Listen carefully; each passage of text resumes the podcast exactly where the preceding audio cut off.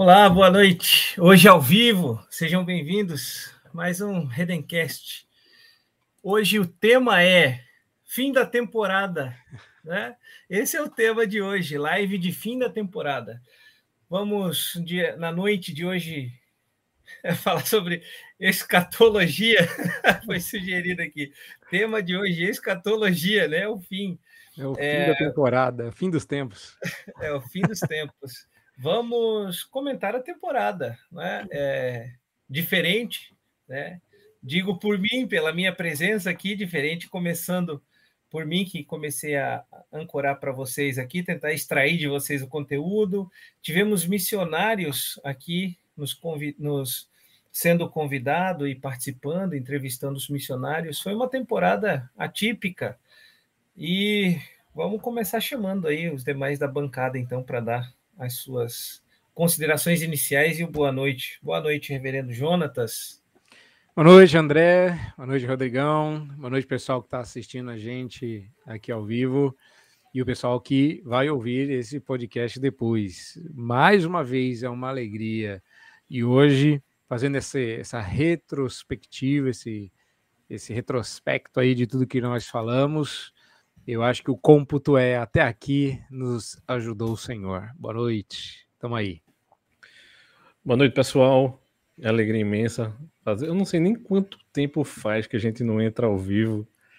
Eu estou aqui me perguntando quantos meses a gente não tem essa, essa expectativa. A gente fica feliz, tem um pessoal acompanhando a gente ao vivo já. Alegria imensa.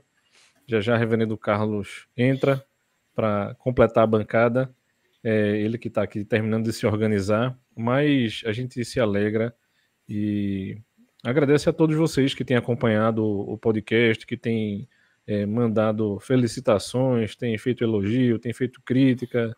Pode mandar mesmo, mande mensagem para a gente, tanto no YouTube quanto por e-mail.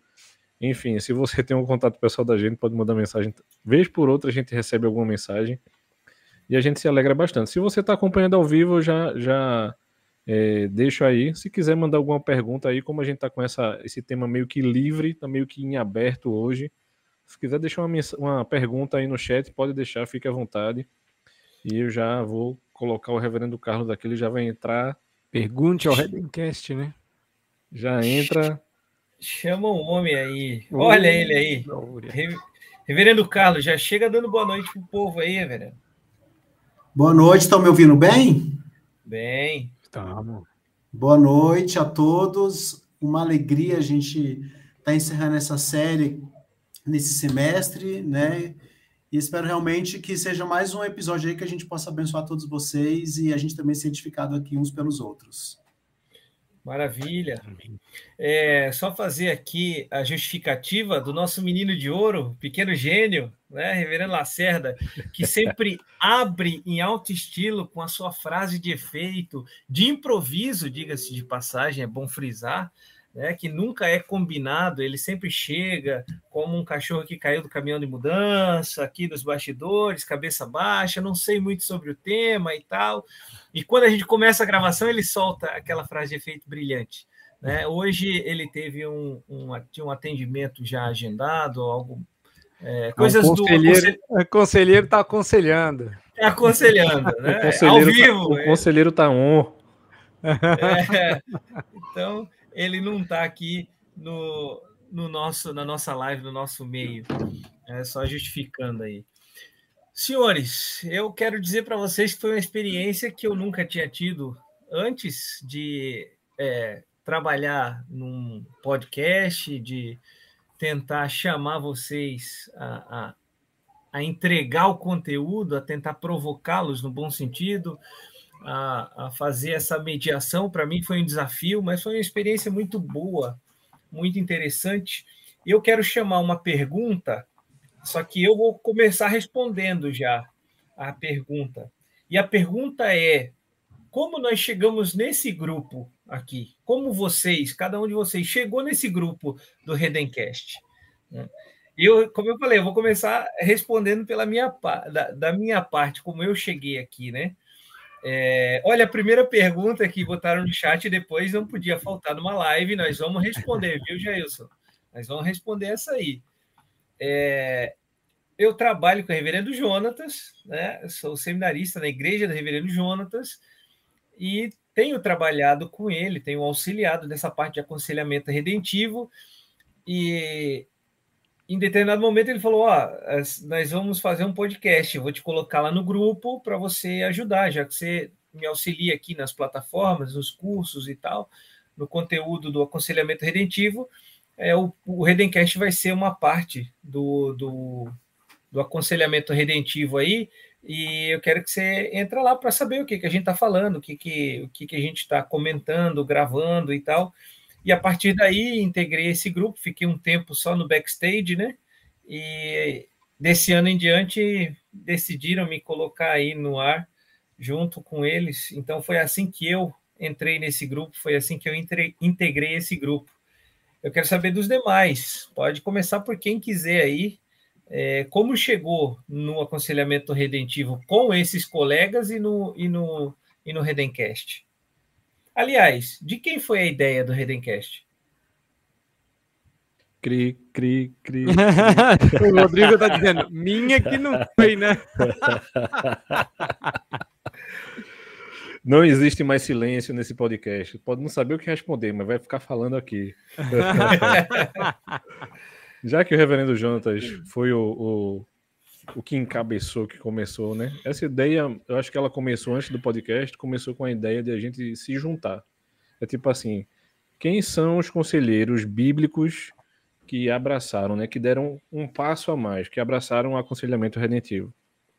E aí, reverendo Jonatas conversando, ele disse, ah, é, tem o reverendo Carlos em Brasília, eu conheço. Tem o reverendo é, é, Luiz Lacerda, em Santos. Aí eu disse, podemos conhecer. E aí a gente começou a né, tratar sobre, é, conversando de como a gente podia uh, tornar o aconselhamento redentivo mais próximo das pessoas. É tipo assim, muita gente é, fala que é, qual a diferença e, e por que, né, já, já surgiu a pergunta aí no chat, é, por que Reverendo Adrislau decidiu escrever o aconselhamento redentivo, e, e muito se fala acerca disso, né? Tipo assim, e se a gente quer se aproximar tanto das pessoas que precisam de aconselhamento, quanto das pessoas que trabalham com aconselhamento, eu acho que um dos melhores meios para a gente fazer isso hoje é através de um podcast.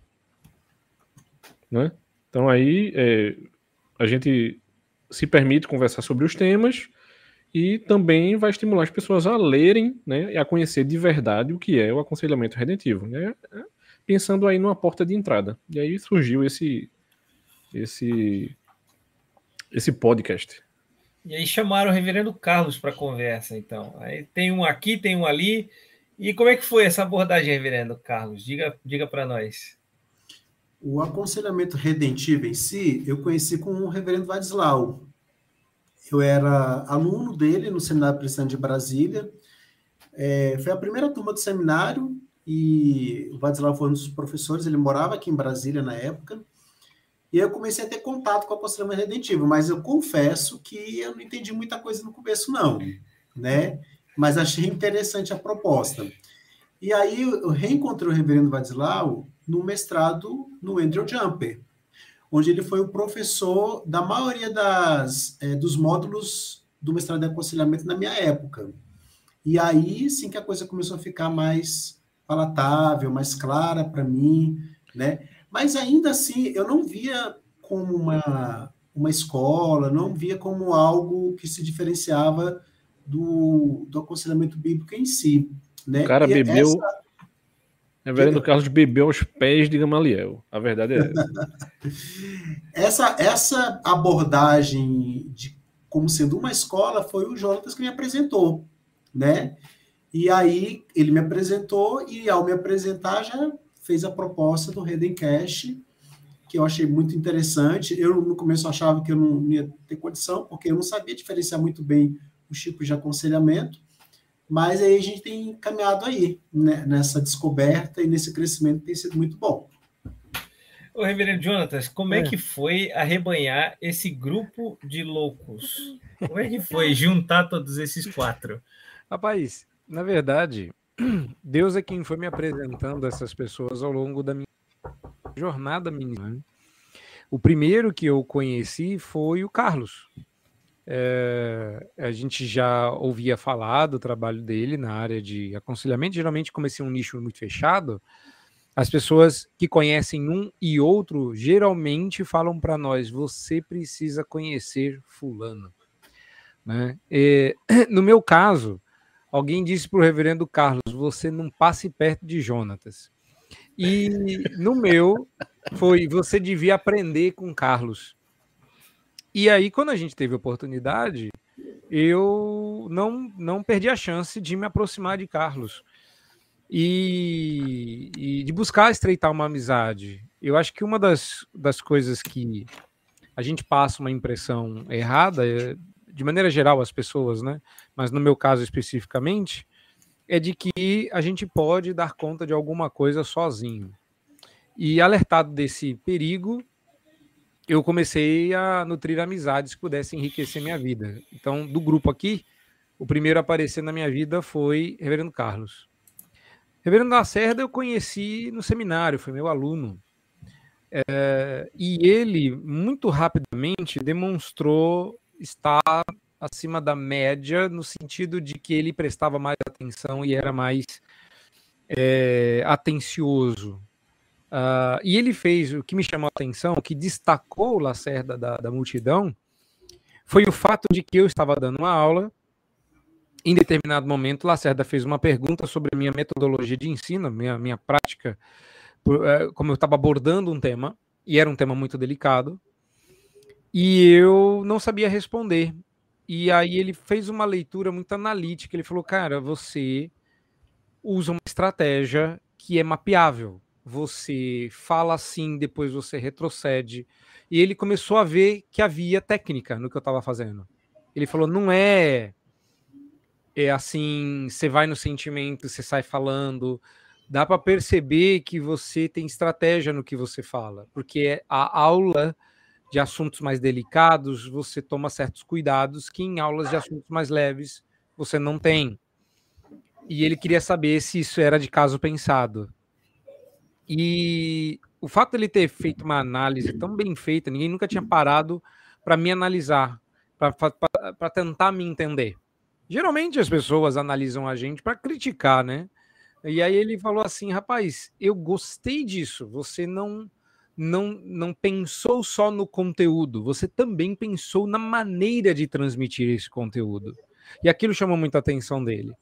E eu fiquei feliz de, de ver que alguém estava percebendo o esforço que a gente faz, mas não era um esforço que nasceu comigo, isso é um esforço que eu aprendi uh, com o reverendo Basilar e com o reverendo Davi, numa aula que eles deram sobre Francis Schaeffer. É, de que o Schaeffer era intencional tanto no conteúdo quanto na maneira. E posteriormente, é, eu vinha conhecer o reverendo Rodrigo. Quando eu conheci o reverendo Rodrigo, foi a mesma coisa com o reverendo Carlos. Você precisa conhecer Rodrigo. Ele é interessado, ele gosta disso, ele gosta daquilo, e ele está estudando sobre o assunto. E quando eu conheci Rodrigo, Rodrigo já estava iniciado, né? Já tinha tomado algumas doses de aconselhamento redentivo. E, e Rodrigo já sabia que tinha alguma coisa é, diferente no aconselhamento redentivo. E aí, quando a gente comentou disso, que é, eu estava lá para Recife e eu não imaginava que o aconselhamento redentivo tivesse é, alcançado é, tanta, tantos lugares, eu falei, cara, nós precisamos juntar essa galera, vocês precisam se conhecer. E aí eu reverti, eu falei, você precisa conhecer os demais. Quando surgiu a ideia de fazer um podcast, eu peguei aqueles que eram mais próximos e que é, sabiam o que era o aconselhamento redentivo, com ou sem consciência de que era uma escola, mas que conhecesse o trabalho do reverendo Vadislau e quisesse honrar esse legado, fazendo com que ele, é, esse legado, alcançasse outras pessoas. Uma das acusações que eu particularmente recebi quando falei do aconselhamento redentivo é que só existiam dois doidos que acreditavam no aconselhamento redentivo: o autor e eu. E aí eu falei, cara, não, vocês precisam. E aí, de novo, você precisa conhecer. Aí eu falei, bom, se a gente juntar todo mundo, gravar a conversa, vai todo mundo conhecer quem precisa ser conhecido. E agora eu tenho tido, pelas minhas andanças, a, o privilégio de ver que mais gente quer integrar. E eu até me fazia a piada no começo, né? A Associação de Conselheiros Redentivos atualmente tem dois, tem dois membros, né? E estamos aceitando associados. É brincadeira até para despertar. Hoje tem um monte de gente que diz, cara, me inclui, me conte. Eu quero, eu quero conhecer mais, eu quero saber mais e eu quero andar com vocês. E isso é muito bom, porque, é, como a gente vai já já falar, né, do, das perguntas que estão no chat, é, o objetivo era somar e apresentar essa proposta, essa escola, como uma escola que a gente devia valorizar, devia conhecer e devia honrar. E à medida que a gente vai mostrando a nossa, a nossa abordagem, eu espero que isso vá ficando claro, né? Espero que isso vá ficando claro. É, deixa eu dar o boa noite aqui para quem já comentou ali no chat. Ele faz, o Vando, e o Jailson, boa noite. Obrigado pela participação de vocês, sejam bem-vindos. Eu gostei do comentário quando você falava, Reverendo Jonatas, do Vando. O Vando disse assim: primeira vez que vi o Reverendo Jonatas falando pessoalmente, só pensei, ele é doido. Aí eu já pensei que a, o próximo comentário seria: agora que eu ouvi várias vezes, tenho certeza. Mas ele, não, não foi isso que ele falou, não. Ele falou: não acreditei muito no que ele falou hoje mas eu compreendo, é, não acreditei muito no que ele falou, mas hoje eu entendo a proposta, eu compreendo a proposta. Então, continuou nos acompanhando, acompanhando aí o aconselhamento redentivo e hoje entendeu a proposta. Jéssica, boa noite. Juliana também, boa noite. Reverendo Marcelo, boa noite. É, vamos puxar a primeira pergunta do pessoal aqui para não ficar muito para trás e, e depois a gente correr o risco de perder. Primeiro, Reverendo Jonatas, rapidamente, tem previsão de reimpressão do aconselhamento redentivo do Reverendo Vadislau? Temos alguma notícia sobre isso? Não, notícia nós não temos. Uh, o, o, que eu posso dizer, porque eu não tenho autorização de nada nem de ninguém, mas o que eu, o que eu sei, isso, o que eu recebi, isso vos entreguei. Que na noite em que o manuscrito foi extraído, da editora original foi entregue em uma outra editora.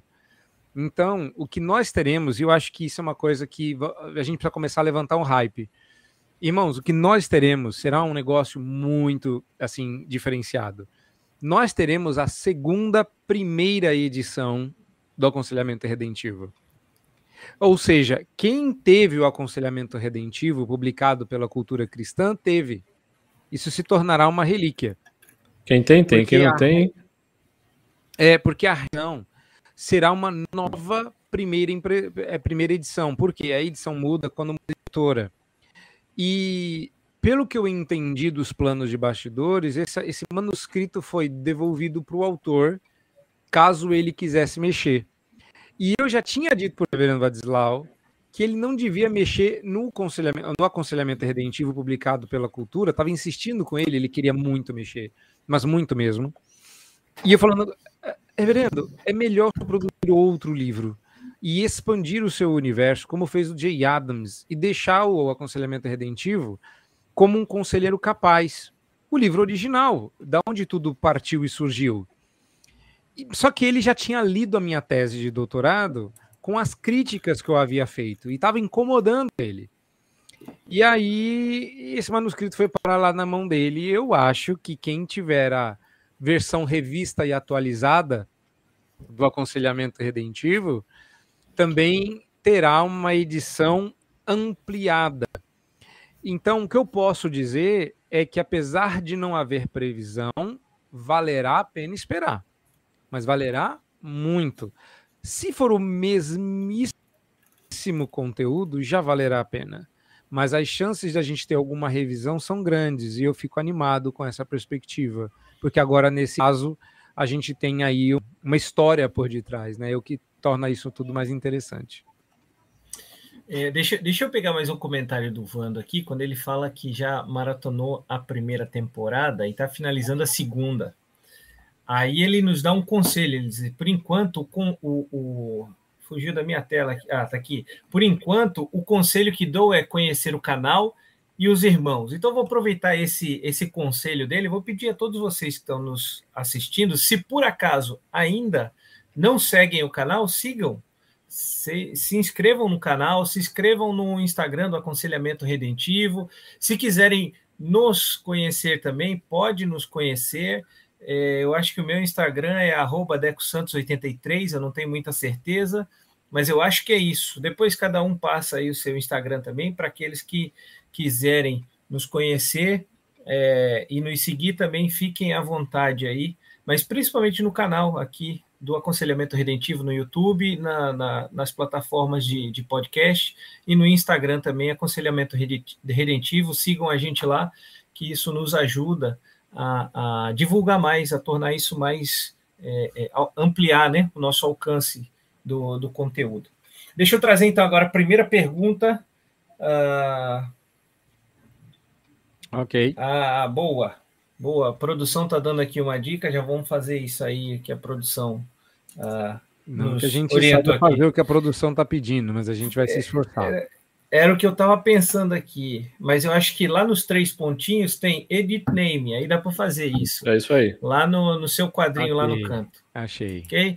A gente vai colocar no nome os nossos arrobas aqui do Instagram. Estou fazendo o meu aqui. Aí, boa.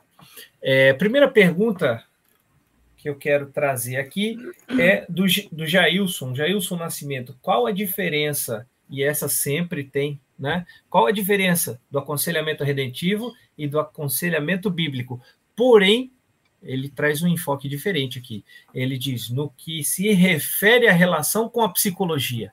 Qual a diferença entre a R e a B em relação à psicologia?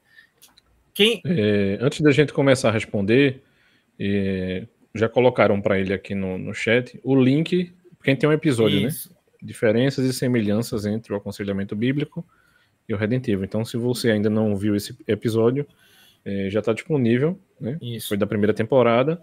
E aí é, foi colocado aqui no chat o link para esse episódio, porque aí você consegue ver em mais tempo é, a nossa conversa sobre uma das, né, isso. Uma das questões mais perguntadas a nós a respeito, a, né? A pergunta... Mas tudo bem que o Jailson deu esse enfoque aí em relação essa, à psicologia. Essa é a pergunta de um milhão, né? Essa é a pergunta de um milhão. Que se não tiver, não é um, um, um bom programa.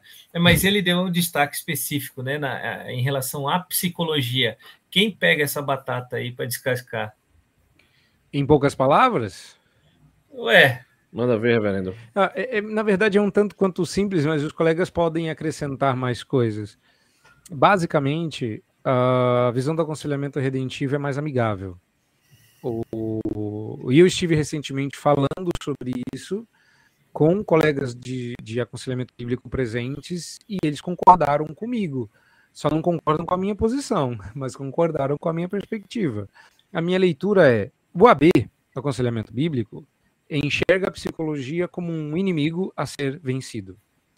Uh, nós enxergamos como uma área do saber a ser redimida. Tem quem não acredite na redenção da psicologia e tem quem acredite nela. É, eu sou do grupo é, é, com, que, que pensa como Verne Poitras que todas as áreas do saber precisam encontrar o cetro do Redentor e fazer dele a sua referência. E isso eventualmente mudará a disciplina per si, como faz a redenção conosco. Uma vez que nós encontramos a cruz de Cristo, ela nos transforma. Isso em poucas palavras, mas tá aí, tá aí na roda. É, eu tinha pensado justamente no Poifers. Eu acho que ele é o, o ponto de partida uh, de muitas coisas do aconselhamento redentivo, né? É, um, dos, um dos pilares do aconselhamento redentivo é o, o teologia sinfônica dele. Então isso traz muita perspectiva, não somente em relação à psicologia em si, mas às ciências de maneira geral, como o reverendo Jonatas falou. Então, quando a gente é, olha para essa perspectiva da psicologia, é, uma coisa que nos vem, digamos assim, com muita velocidade, que vem também para o do aconselhamento bíblico, são as diferenças. Mas a gente não trata essas diferenças como é, um inimigo completo, porque às vezes nem ele em si é um inimigo, às vezes o inimigo é uma, alguma coisa é, da filosofia ou de alguma raiz né, mais profunda, primeira, mas aí a gente precisa confrontar muitas vezes e trabalhar com os irmãos que são profissionais da área e dizer assim: vocês precisam é, fazer algumas correções de perspectiva, mesmo que você não queira caminhar, né? Ou que você não tenha esse interesse de redimir a psicologia. Muitos irmãos não vão ter. E aí é, isso fica desafio para a gente, né? Mas a gente precisa pastorear e orientar esses irmãos que trabalham na psicologia para que, pelo menos, eles reavaliem a questão da antropologia e da cosmovisão. Perfeito. Boa. Uma coisa que sempre me intrigou no, no aconselhamento bíblico foi exatamente essa ideia de, da impossibilidade de redenção da psicologia. E eu ficava me perguntando, mas por que, que todas as áreas do conhecimento podem, podem ser redimidas? A ciência pode ser redimida, antropologia, sociologia. É, uh, por que, que com a psicologia seria diferente? Né? Então isso me incomodava, mas ao mesmo tempo eu não sabia como fazer isso. E eu não sabia exatamente, eu tinha muito medo de me aproximar e, e me tornar integracionista, ou ser acusado de ser integracionista. É, mas ao mesmo tempo aquilo me incomodava, gerava uma tensão, porque eu via ali é, pontos de contato que podiam ser conversados com a psicologia. E aí o aconselhamento redentivo ele veio me ajudar nisso, né? A não demonizar a psicologia, mas a ter uma análise crítica dela, como tem que ser com toda a área do conhecimento, né? E sim, há coisas positivas, há, há questões positivas que podem é, muito bem ser levadas em conta no aconselhamento, né? Então, assim, a, é, é, eu sempre tive essa dificuldade, e eu, eu vejo que é o que os irmãos já colocaram. A grande diferença é uma aproximação mais amigável e uma aproximação com olhos redentivos, né, de que é possível sim redimir a, a psicologia. Ainda é um caminho pela frente, a gente tem muita coisa a aprender e a fazer nesse, nesse campo. Mas eu acho que o fato da gente entender que é possível e buscar isso já é um, um passo inicial muito positivo. É, deixa eu trazer aqui um, uma pergunta. Eu ia trazer outra, mas vou trazer a que surgiu agora, que eu acho que faz parte aqui da, da, do tema que a gente está tratando. O reverendo Marcelo Crispim, que faz uma pergunta direta para o reverendo Jonatas aqui. Já lhe disseram, reverendo Jonatas, que seu aconselhamento redentivo precisa de aconselhamento bíblico para redimir essa perspectiva? Uh, claro que sim. Eu acho que a gente, quando fez uma, uma, uma um programa sobre uh, o fato de que o aconselhamento redentivo ele não é uma coisa nova, uh, desde o reverendo Vadislau, que recentemente gravou é, sobre isso, a gente tem um vídeo, a gente coloca no nosso site que está fora do ar agora, mas que em breve vai voltar, em que está no nosso canal no YouTube. É, ele diz: o aconselhamento redentivo não é uma novidade que surgiu agora. Ele é uma composição, ele é uma decantação de várias camadas, cuja última camada tem essa cara. Então, é, sim, é, eu, eu, diria que sim, é, a, o cerne, o núcleo, a base é o aconselhamento bíblico, mas nós não nos remoemos em, é, na, nas mesmas coisas, avançamos em alguns pontos. Tá? A segunda coisa é que o aconselhamento bíblico como movimento, os seus cabeças principais estavam se movimentando na direção do aconselhamento redentivo. Eles nunca repensaram o movimento, e em termos de movimento, nós também não estamos repensando nada, mas a escola que trabalha com uma taxonomia própria, com uma linguagem própria, ela existe, que é o modelo de aconselhamento redentivo. Ele organiza as coisas de uma maneira muito diferenciada e de uma maneira tão entrelaçada uma com a outra, como a, a exemplo das tríades, que são viciantes, né? Se você passar a ver tríades, você passará a ver tríades sempre. É, eu posso citar, porque assim, muita gente fica escandalizado com esse negócio de nossa, vocês querem redimir a psicologia. Mas esse não era o título do artigo escrito por David Polisson? Como a Bíblia, como as escrituras nos ensinam a redimir a psicologia? Pois olha lá, reverendo, reverendo não, né, presbítero David Polisson falando sobre redimir a psicologia, olha lá, né? E a própria abordagem do Paul Tripp, ela já é chamada por muitos de esquisita em alguns momentos, justamente porque ela se assemelha à proposta do aconselhamento redentivo. Então, eles estavam caminhando nessa direção, uh, mas não estavam querendo dar outro nome. O nome é acidental, ele, ele, ele não surge para ser uma diferença, ele acaba saindo para marcar o livro, só que a abordagem do reverendo Vadislau é tão diferenciada e tão única que eu entendi, depois de muito comparar, que não dava para chamar de a mesma coisa. Aconselhamento redentivo não é aconselhamento bíblico contra o nome. Ele, é, ele se tornou outra coisa. Filho de. É, na verdade, a gente poderia até filho do mesmo movimento, mas co-irmão, porque é um irmão mais novo, não é o irmão mais velho, mas ele é um irmão promissor. Ele é um irmão muito promissor. Muito bem.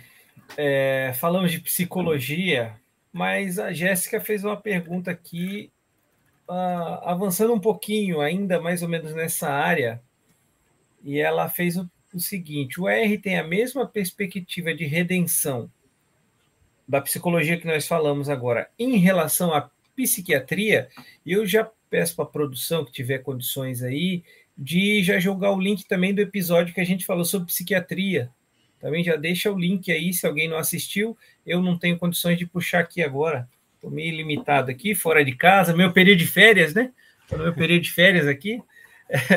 Então, estou meio limitado, não consigo. Mas se alguém da produção aí conseguir jogar o link desse episódio sobre psiquiatria que a gente falou, é, pode colocar aí.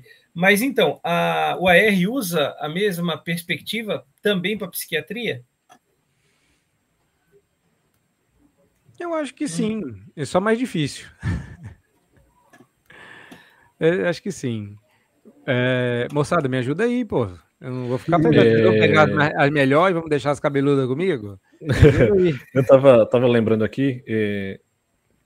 Eu ofereço um curso de aconselhamento lá na igreja. E a gente está encerrando o módulo básico agora. E tem dois médicos é, concluindo, né? Esse primeiro, essa primeira turma e que inclusive são, são noivos, né? E aí o, o, o senhor, né, que será o senhor da casa, o doutor e não a doutora, é, ele tem pensado em se especializar na, em psiquiatria. Ou seja, eu estou com dois médicos se formando em aconselhamento redentivo lá na igreja. e assim, é interessantíssimo, porque a, eles querem aplicar isso na medicina, né? E aí expande ainda mais, não é só em relação à psiquiatria, mas em relação à medicina em si, porque é, vou pegar um exemplo do que a gente conversou no, no, no episódio. A gente tem uma, uma cultura super, hiper, mega medicament, é, medicamentosa. Então, quando a gente tem médicos cristãos sérios que têm aberto a mente para uma medicina um pouco mais é, menos medicamentosa, digamos assim, que é a medicina mais moderna hoje. Quando eles se deparam com o aconselhamento redentivo, eles assim, se eu já tinha certeza de que não queria entrar por esse viés, com o aconselhamento redentivo eu tenho ainda mais certeza de que eu não quero entrar por esse caminho. Então, por quê? Porque o aconselhamento redentivo justamente entra é, e mexe com essas estruturas que são basilares para a gente, e aí ele vai confrontar o médico a se utilizar, por exemplo, de determinadas situações somente quando esse paciente realmente precisar. Então, quando eu tenho um médico, um psiquiatra, que muda sua perspectiva e recebe instrução do aconselhamento redentivo, esse médico ele vai é, pensar, né, trabalhar a partir de algumas questões que são importantíssimas para ele, e essas questões justamente farão com que ele é, olhe para o outro, né, para o homem, de maneira completamente diferente. E isso dentro do aconselhamento redentivo, para vocês terem ideia, isso é um módulo inteiro do módulo básico que o reverendo Jonathan dá. Então, quem é o homem é uma pergunta importantíssima, tanto para a medicina quanto para o aconselhamento. Mas como é que a gente lida e trabalha com esse homem? Então, quando é, esse profissional da saúde ele entende de maneira é, firme e abrangente em como a Bíblia, na verdade, não diminui esse homem, mas é um ser muito mais complexo do que a própria medicina apresenta. E esse ser complexo, ele é capaz de desenvolver e desencadear determinadas coisas que somente a escritura nos mostra. Aí, quando um médico cristão se depara com um aconselhamento redentivo, ele faz: Nossa, agora eu entendi, é, digamos assim, esse a mais que realmente a ciência não vai me entregar. Não é que, digamos assim, o aconselhamento ele substitui a medicina, mas na verdade ele complementa. E esse complemento faz toda a diferença para esse médico. Boa. É, com relação à aproximação com a psiquiatria, é, eu, eu, creio que com é, a redenção, é, o mesmo raciocínio é aplicado a qualquer área do pensamento, né? Mas eu queria dar um exemplo de como isso pode ser feito com relação à psiquiatria. Por exemplo, ao invés de a gente pegar o DSM e jogar no lixo, o que, que a gente faz? A gente lê o DSM e a gente vê o seguinte: é, o que ele está falando aqui é, não explica o problema da pessoa, mas descreve de uma forma interessante. Descreve o que está acontecendo, que, que as, os comportamentos, as reações da pessoa, né? Apesar de não explicar e, é, e, e, como não me dá a causa, a origem, é claro que a solução vai ser diferente da apresentada por eles. Mas é, quando eu olho, eu consigo ter uma boa descrição de como a pessoa está agindo, como ela está pensando, como ela está se comportando, e isso me ajuda a ilustrar o meu modelo de aconselhamento, né? Então, são aproximações como essa que a gente faz, sem desprezar o trabalho dos profissionais, ou menosprezar, porque eu já fui em palestra é, que as pessoas falavam que psicologia só servia para cachorro, né? E, gente, é, os teóricos, tanto da psiquiatria quanto da psicologia, eles são pessoas, assim, extremamente inteligentes. A gente não pode ignorar essa inteligência, né? É, é claro que a gente vai criticar, a gente vai ver que ali tem coisas que não glorificam a Deus e que a proposta não é a que a Bíblia traz. Mas a gente pode enxergar alguma coisa ali que, de alguma maneira, tem um contato com aquilo que a gente apresenta para o nosso aconselhado, né? Então, creio que é a mesma abordagem psicologia, psiquiatria, qualquer outra forma de pensamento. Algumas serão mais difíceis, outras mais fáceis, né? A psiquiatria eu acho que é um pouco mais difícil, mas é a mesma aproximação. Bom, o Jailson fez uma pergunta que eu acho interessante aqui. É, ele fez a pergunta que talvez muitos se façam, e, e, mas a gente eu acho que nunca respondeu. O que seria exatamente redimir uma área do saber? Seria trazer Cristo e a Escritura como um pressuposto, como pressuposto para essa determinada área? Não, não é só isso não. Não é só isso não. Porque o integracionista também tenta fazer isso, né? Então, o resultado final não é um, um outro, uma outra coisa. É, redimir uma área do saber, é, levar os efeitos redentores da cruz de Cristo a, a essas áreas do saber.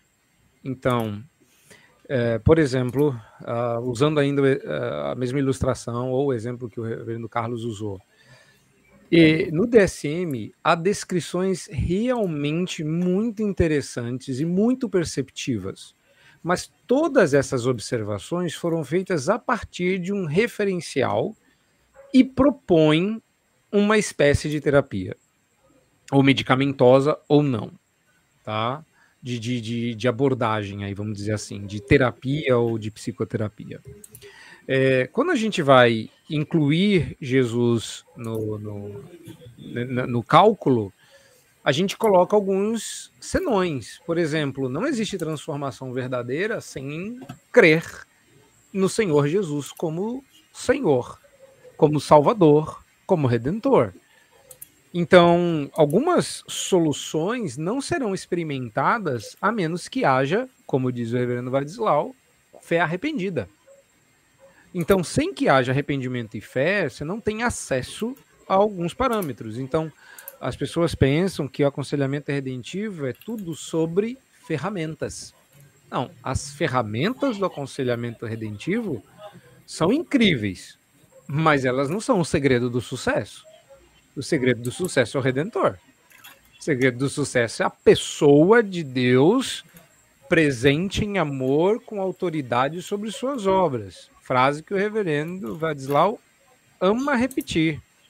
Então, sendo bem é, prático, você pega uma área como a, a área de letras, e você pega uma tese de Roland Barthes que diz que quando você escreve um texto, o texto mata o autor. O autor do texto morre. E tudo que o autor intencionava ou pensava sobre o texto, ele não importa mais, porque o autor morreu. Eu dei uma palestra sobre isso dentro da Universidade Presbiteriana Mackenzie para o pessoal de letras, mostrando nos textos do próprio Barth que é, no final o objetivo da tese era tirar a, a referência análoga do texto com o autor que é facilmente feita entre Deus e os homens. Ou seja, assim como Nietzsche disse que Deus morreu, na filosofia, Barthes está trazendo, não, escreve Barthes, tá? Roland Barthes está dizendo que uh, o, na área de letras, isso também acontece. Um texto mata seu autor como os homens mataram seu autor, pelo menos em suas consciências, de modo que aquilo que o autor fala não importa. Redimir seria mostrar uma certa independência deste texto do seu autor, tal análoga ao que os homens têm, até por causa do pecado, explicar que um texto pode se rebelar contra o autor de alguma forma, mas que nunca o texto vai prescindir das intenções do autor. A Clarice Linspector, ela tem um, tem um, um vídeo dela na internet em que ela está dando uma entrevista em que ela conta indignada que ela foi a uma, a uma reunião em que estavam lendo o livro dela e já tinham feito uma interpretação sobre o livro e perguntaram para ela ela se eles estavam certos e ela disse não, minha intenção ao escrever esse final não foi o que vocês disseram, na verdade é isso, isso, isso, isso. Então ela deu a correta interpretação. Nota de rodapé. E não foi exatamente isso que Jesus fez no Sermão do Monte? Quando ele pega a lei, pega a cultura e diz assim: gente, vocês estão interpretando isso aqui errado. Posso explicar para vocês o que o autor do texto queria dizer com isso? E aí você tem Jesus fazendo a redenção da interpretação da lei, como a Clarice Lispector estava fazendo do seu próprio texto. E aí, no final, o grupo falou assim: Ah, você está errada. Vocês estavam dizendo para a autora, e ela conta isso, tá no YouTube, você acha isso aqui. E ela dizendo assim: eu acho um absurdo que eu, a autora, estou dizendo que meu texto está sendo interpretado errado, e eles dizendo que eu que estava errada de interpretar meu texto. Ou seja, isso é fazer a redenção, é mostrar que a intenção do autor conta. E ele tem a interpretação mais fidedigna. Ele pode não ter feito exatamente o que ele intencionou. Mas isso é o autor humano. Deus não erra na sua intenção. Isso é um exemplo de muitos possíveis uh, do que seja você escrever é, é, fundamentar e argumentar em prol da defesa da estrutura da criação, pensando com a clareza do evangelho. Tá aí.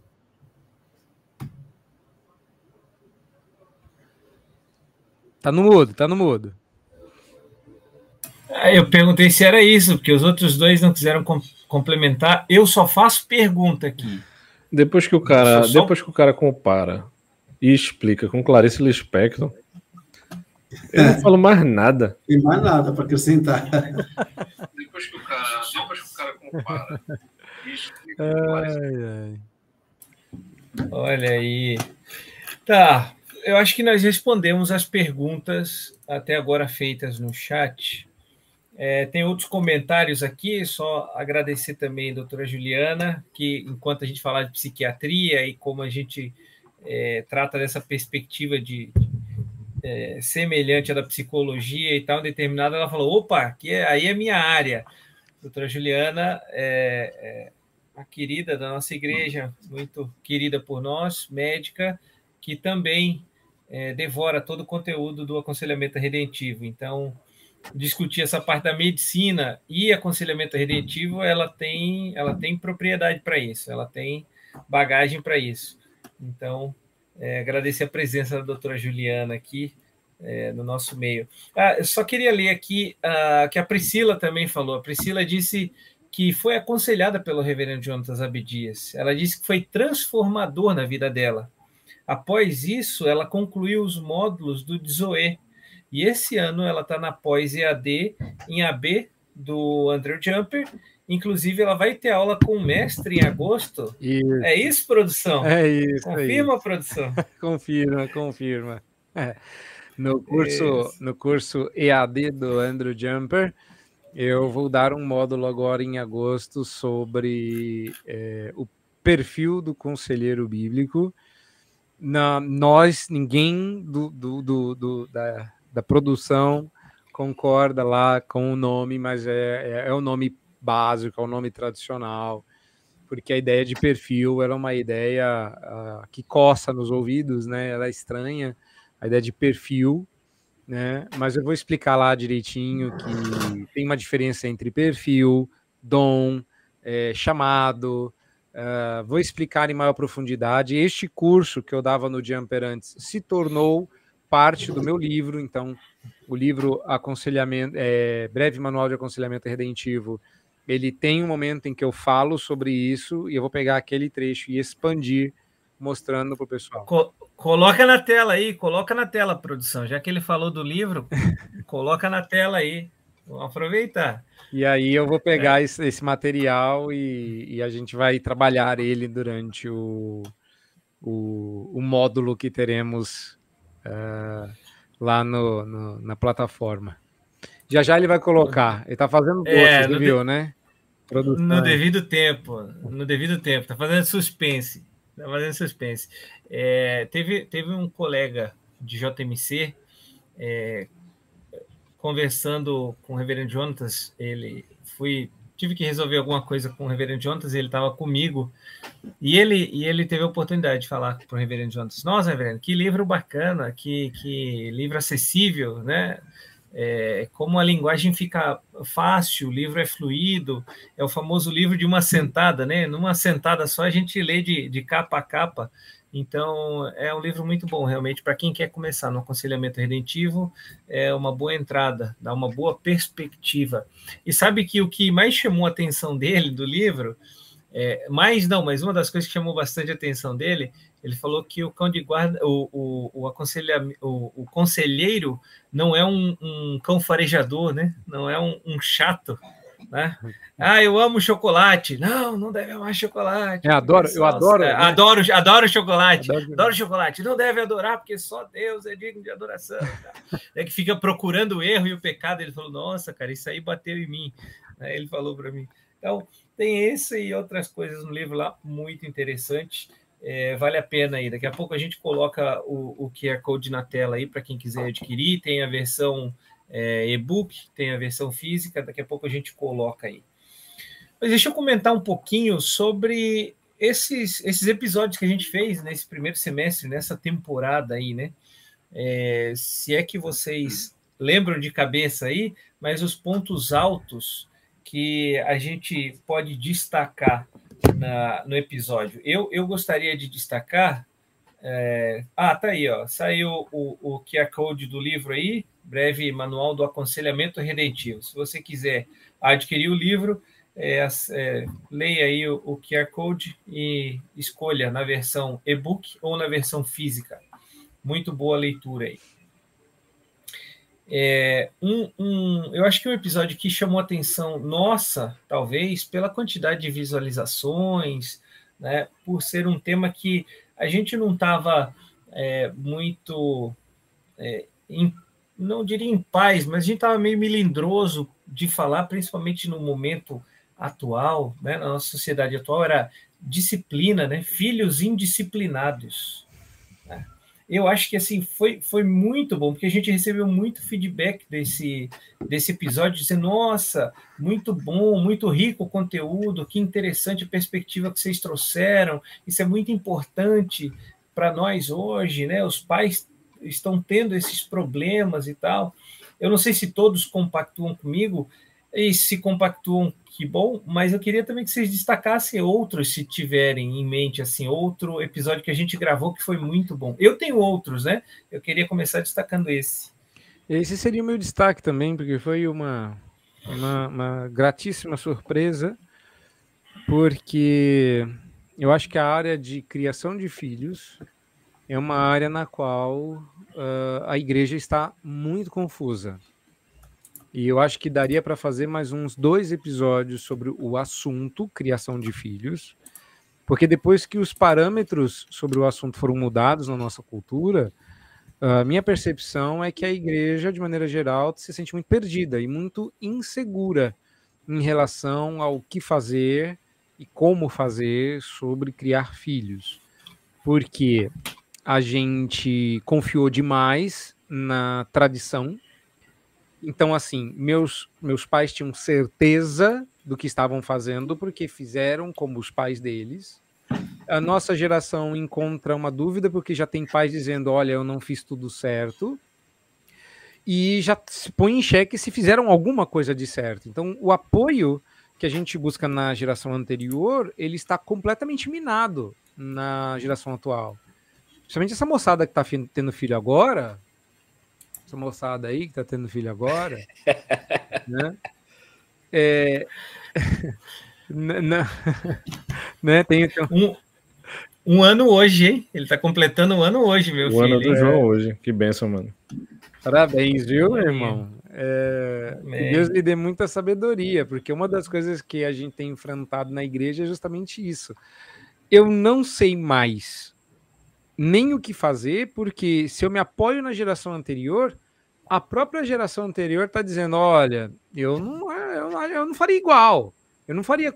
Então, assim, isso deixou a igreja muito confusa. Por um lado, se a gente puder tirar alguma coisa de positivo nisso, é, há um espaço muito franco de preencher esse vazio, muito aberto, muito sincero, para preencher esse vazio com conteúdo bíblico porque é, na, na, na, falta de referência, a gente pode apontar para Deus e para Sua palavra. Gente, temos um referencial. Talvez o problema tenha sido justamente ter colocado o referencial na tradição, na história familiar. Referencial teve sempre que ser em Deus. Mas agora que estamos mexidos, é um excelente momento da gente apresentar o referencial divino e mostrar que a sabedoria da palavra é eterna e segura dá terreno sólido sobre o qual andar. E aí, reverendo Rodrigo, algum destaque diferente desse episódio? Ou fica também com esse episódio? Não, assim, eu acho que foi muito legal a gente tomar essa frente aí e falar sobre essas, essas questões. Eu acho que é, a gente pode fazer outros, outros episódios né, na mesma temática, abordando outras questões. É, mas, assim, por mais que aparentemente seja bater na mesma tecla, né? E a pergunta já surgiu hoje aqui, mas eu acho que foi muito legal a gente gravar sobre a cultura da psicologização e a cultura da é, medica, é, medicamentosa. medicamentosa. Então, assim, foi dois episódios muito legais. A gente conseguiu fazer um combo é, muito legal, né? Um atrás do outro, é, trazendo enfoques parecidos, mostrando algumas percepções é, que precisam ser diferentes uma da outra uma abordando as questões da, das psicologias, o outro falando um pouco das questões médicas. Eu acho que a gente pode até, no futuro, é, a gente já conversou sobre isso, mas eu acho que a gente pode depois convidar é, psicólogos amigos nossos, é, é médicos também amigos nossos, que possam enriquecer ainda mais essa temática, que a gente sabe que muita gente assim, né, É, o famoso mimimi que a gente não tem lugar de fala. Né? Então, assim, já que a gente não tem lugar de fala, a gente chama uma pessoa que tem lugar de fala e tá tudo resolvido. Mas, é, saindo um pouquinho disso, é, dessa questão da, do que o povo reclama da gente, mas pode, podia parecer que a gente tava batendo na mesma tecla, mas eu achei que foi muito legal mesmo. A gente ter feito esses dois episódios na, nessa última temporada. É... Reverendo Carlos. Eu queria. Eu, não, eu... Pode falar. Não, não, eu ia perguntar para o senhor isso e fazer um, um, um, um parênteses aqui, porque o senhor teve quase meia temporada de ouvinte e outra meia de participante, né? Então talvez, talvez o senhor tenha duas perspectivas aí. Ó, deixa eu trazer aqui para você. Eita, já tomei uma bolada aqui, ó. aniversariante. Na chegada do, na chegada do aniversariante aqui, ó. Tá, tchau, filho. Ei! Nada, não entendi nada, né? Que negócio é esse? Tem uma luz ali, uma, um pessoal aqui, que coisa maluca. Esse é o aniversariante. É. Ah, e tem a mais velha aqui que está com ciúme, tem que participar também. Pronto, vamos botar a mais velha aqui na tela. Ó. Dá tchau para todo mundo. É isso. Pronto. Mas, reverendo Carlos, o senhor, como, é, como eu falei, meio, meio ouvinte, meio participante, o que, que o senhor destaca para gente? É, esses dois episódios foram citados, eu não participei deles, né? Pelo menos aqui como quem está falando. É, dos que eu participei, eu queria destacar dois também. Um foi Hollywood é, Necessita de um Redentor, é, porque essa área da aproximação com a cultura, ela tem sérias, sérias implicações no evangelismo.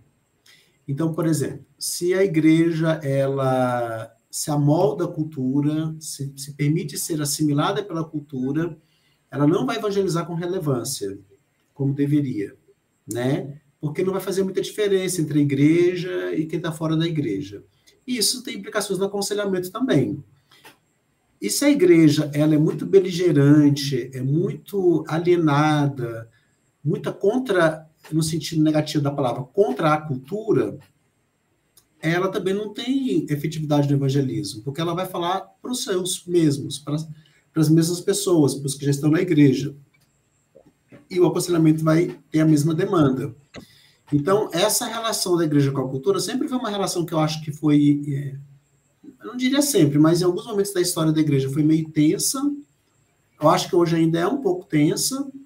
E eu acho que esse episódio ajudou muito a lançar luz sobre essa tensão entre igreja e cultura. É uma batalha todos os dias aqui do, do meu, do meu trabalho aqui, essa relação da igreja com a cultura. E o outro episódio que também tem relação com esse é sobre implantação de igreja, né? que é, foi muito esclarecedor para mim. Eu pude é, colocar as minhas próprias demandas aqui como plantador de igreja. O Jonas também está trabalhando em plantação de igreja.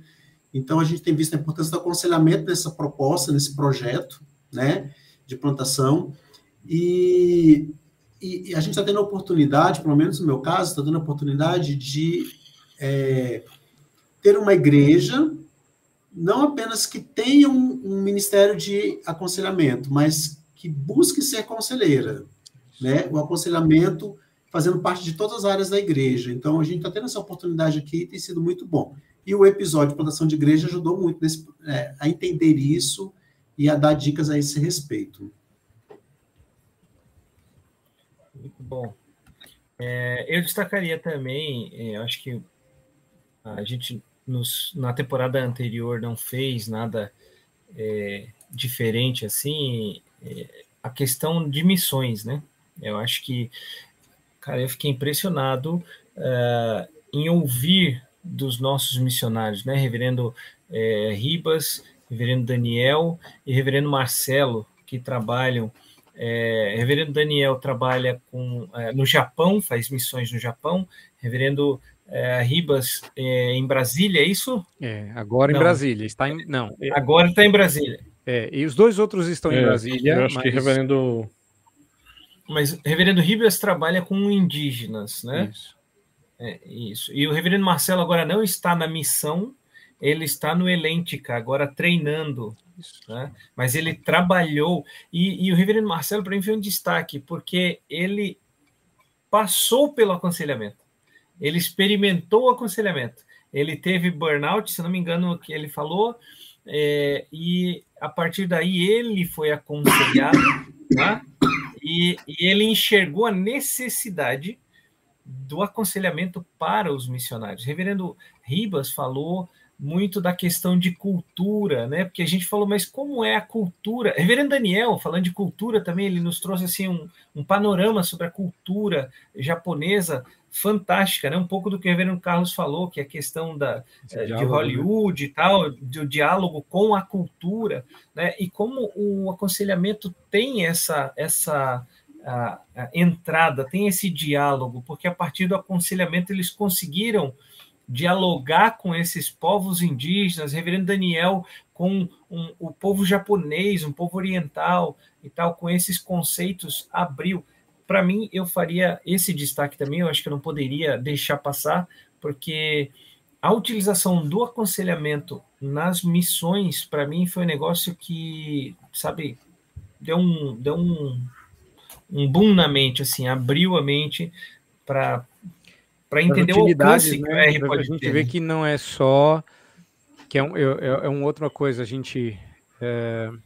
aliás esse, é, é, é, esse negócio de, da, do, do, podcast muita gente não sabia e eu ouvia muito, mas assim reiteradas vezes. Reverendo Jonathan, o senhor precisa conhecer o Reverendo Marcelo. E, e quase ninguém sabia que eu e Marcelo fomos contemporâneos no seminário. Então, para muita gente, falou: nossa, vocês, vocês, sempre se conheceram? Sim, a gente sempre se conheceu. A segunda coisa é que, cara, esse negócio de que aconselhamento é só para pastor fazer com as suas ovelhas, a gente percebe que aconselhamento é para todo crente fazer com quem aparecer na frente, fica muito mais claro quando você vê que eles não estão usando só ferramentas aqui e ali, mas eles estão usando o aconselhamento. Você vê que eles são conselheiros e missionários. E, para mim, o ponto alto, assim, existem, existiram nas três, nos três podcasts pontos altíssimos. Acho que a riqueza e o potencial de transformação do aconselhamento redentivo que o Fábio Ribas demonstrou dentro de uma tribo foi um negócio assim de encher o coração. É, perceber os desafios que a gente geralmente está cego para que para uma cultura, cultura ao nosso redor que o Daniel deixou claro foi assim esclarecedor. Uh, mas eu já tenho defendido essa ideia e foi bom ouvir o Marcelo falar sem combinar da gente começar a ler Schaefer como um missionário. Cara, isso para mim é, é, fundamental. Se você não entender que todos nós aqui somos missionários, plantar igreja é coisa de missionário, é coisa de pastor, é coisa de conselheiro, e você pode ser três em um que no final todo mundo é, isso, isso mostra que a gente está muito necessitado de saber sobre uma área para a qual a gente está dando pouca atenção. E que esses homens estão usando com proveito máximo e sendo abençoados por Deus é, e enriquecendo uh, de, né, na, na, no diálogo e na, na troca de, de experiências que a gente precisa trazer mais. Então, é, eu acho que a gente pode sonhar em ver esses, essas figurinhas repetindo a dose em algum momento aqui e acolá, né? Se Deus quiser. É uma, é uma boa. É uma boa. É, deixa eu trazer o um comentário aqui da Ana. A Ana, ela comentou aqui lá atrás, e falando sobre a primeira pergunta, né? Como a gente chegou no Redencast, como cada um chegou e tal ela, ela, ela achou interessante, porque ela falou que ela achava que todos tinham sido aluno do reverendo Vadislau. É, ela coloca ali, é muito bom saber como começou. Eu pensava que tinham todos sido alunos do uh, pastor uh, Vadislau. É, e, na verdade, dois só, né? Ah. Reverendo Jonatas ah. e Reverendo Carlos foram alunos, e, e já Reverendo Lacerda e Reverendo Rodrigo, não. Já tem, ela, já tem mais ela, de uma geração aqui de, de discípulos. já, já, rapaz. Aí, tá, tá. Já tem os filhos, os netos, daqui a pouco chegam os bisnetos aí.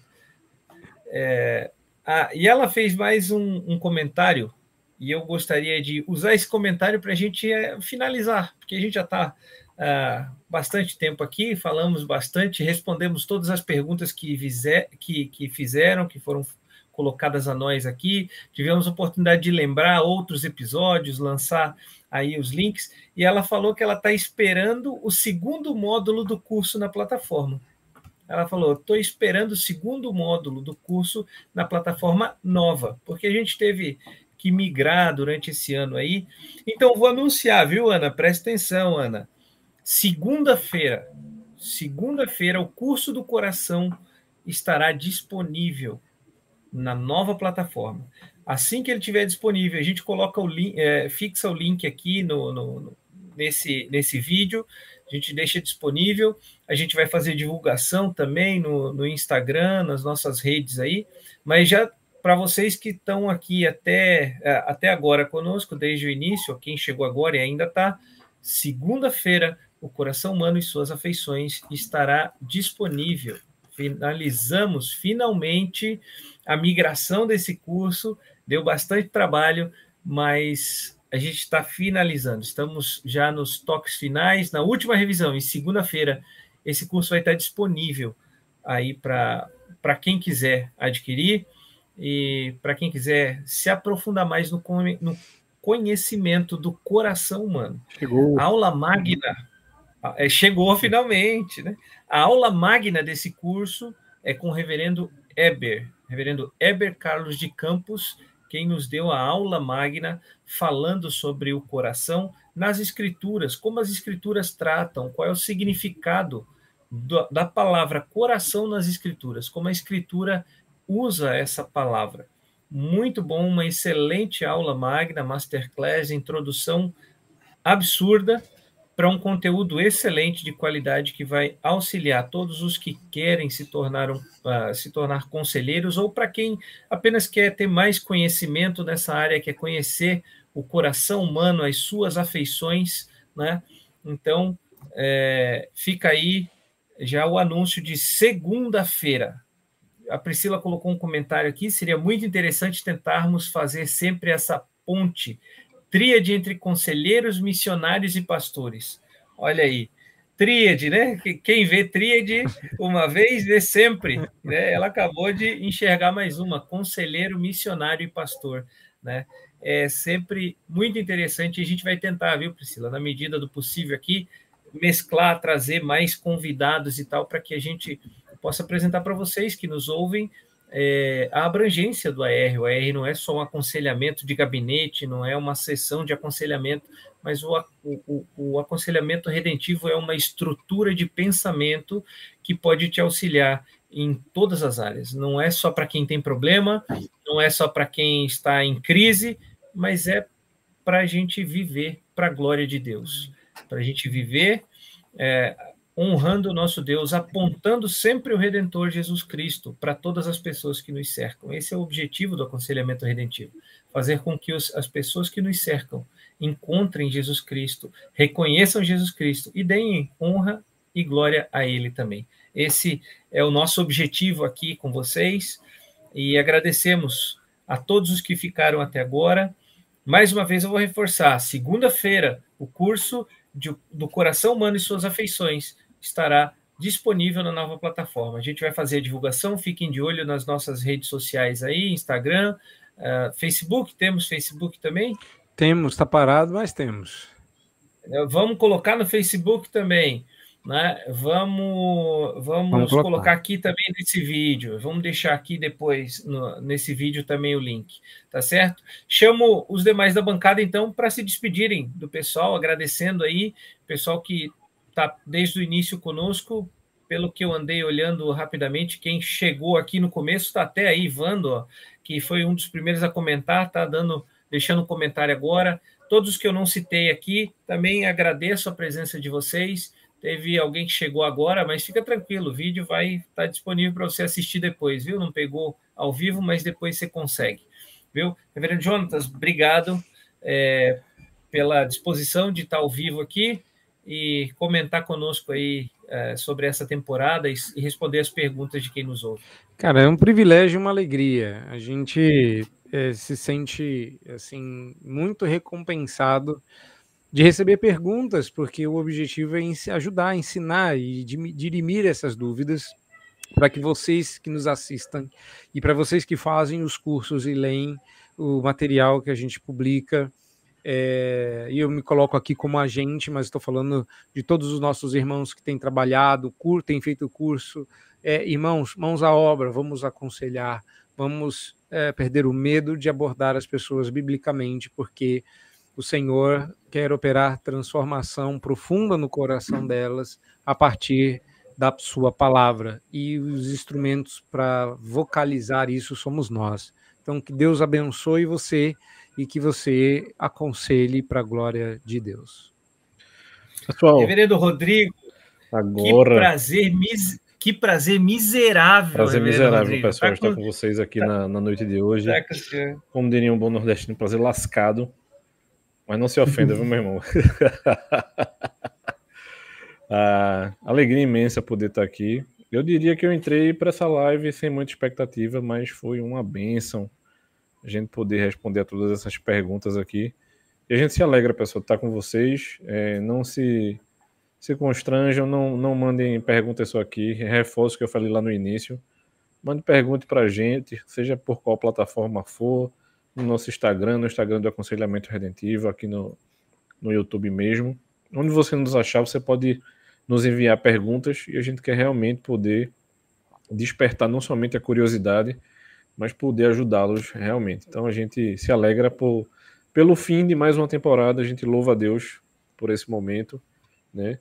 E se Deus quiser, a gente já vai estar iniciando a terceira temporada aí com novos assuntos, novos novos temas, e a gente quer trazer para vocês sempre o melhor para honra e glória do nosso Senhor.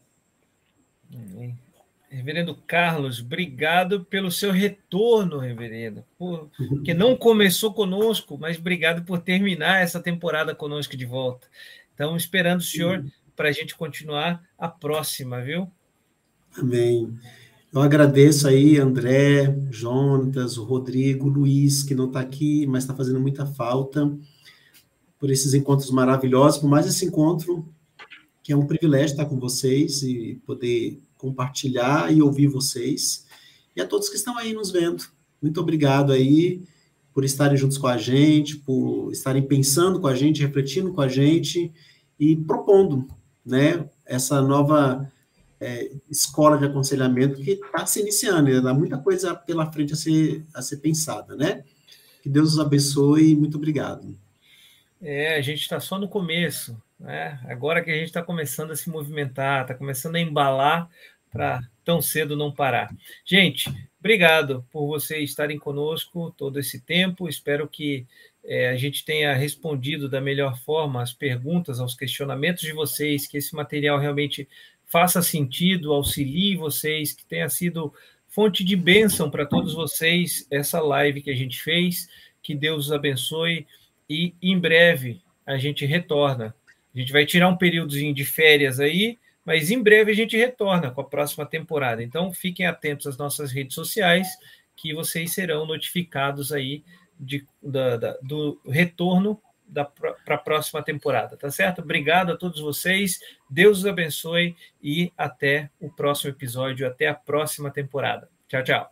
É. Tchau.